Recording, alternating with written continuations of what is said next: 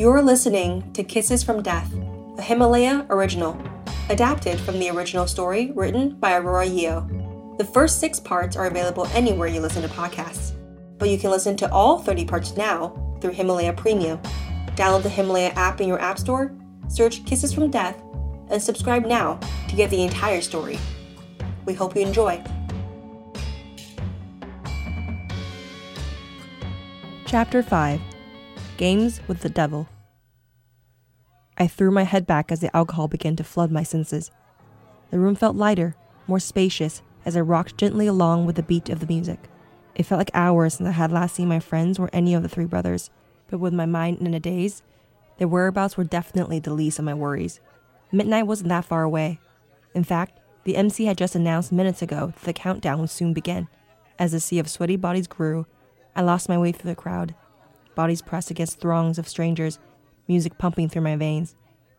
It didn't take too long before I felt a pair of stray hands rest upon the curves of my hips. A stranger pulled me closer into his hold. I was drunk, but struggled to free myself from his grip. What are you doing? I demanded.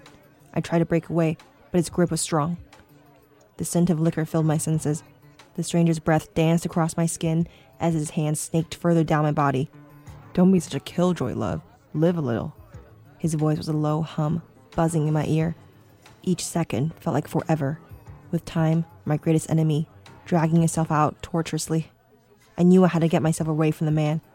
Pushing against his metal grip, I struggled and wrestled, only to be pulled back in his hold again and again. Let go! My voice, however, was lost in the party's thundering music. I could barely even hear the MC's voice as he announced the beginning of the countdown.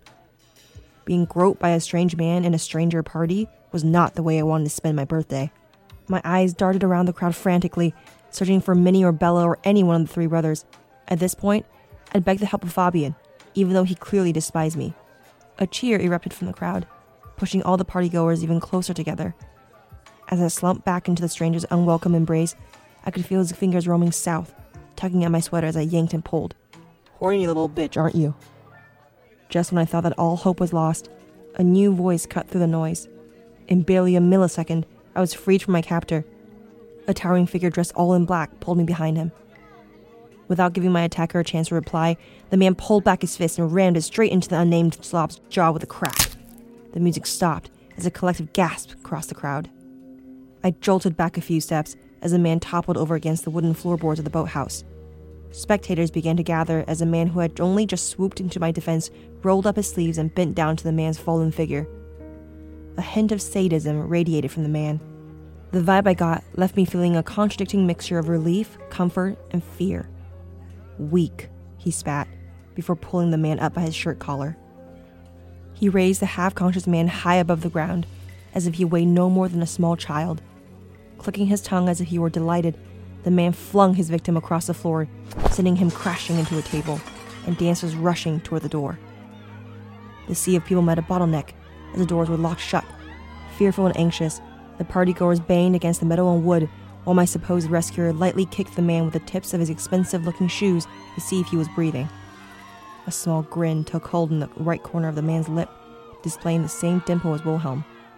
Though the four brothers were not related by blood, they grew to share a number of family traits just being around each other. There, I knew the fourth and final brother, and the host of the party, had finally decided to show up. Satisfied with himself, the host dusted his hands with a soft clap, kicking the man one more time. It appeared he was no longer breathing. Well, the strange man shouted, spreading his arms wide as his voice echoed across the room. Every pair of eyes locked on the speaker, and mine were no exception. Isn't this just a wonderful start to the new year? The clock struck 11:59. Each second's tick reverberated loudly, but I hardly noticed. I was too drawn in by the nearly glowing molten silver of the man's eyes. I swallowed bile when I realized that those were the eyes I had seen earlier in the party, slinking back into the shadows. I really didn't want the kill to be any more gruesome than it needed to be, he continued, his silver eyes darting to meet mine before a heavy silence caught the air. But humans make everything so difficult.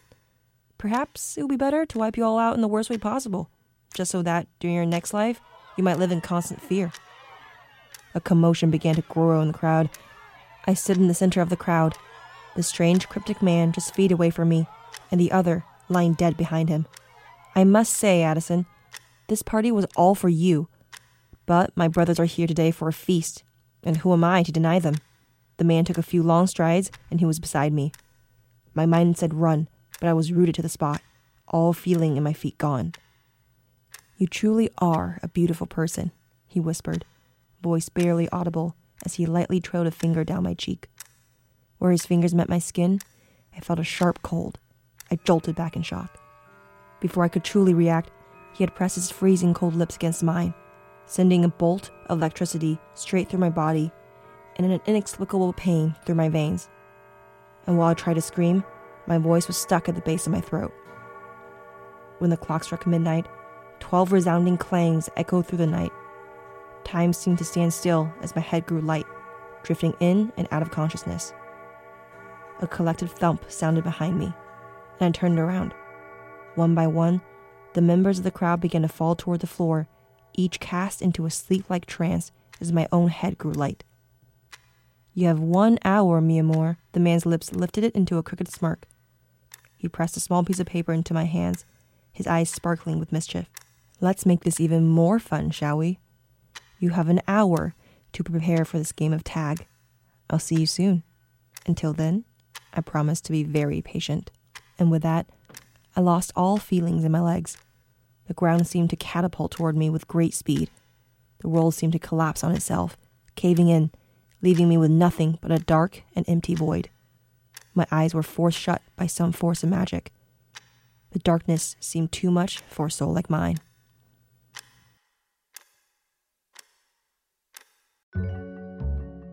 What you just heard was Kisses from Death, a Himalaya original.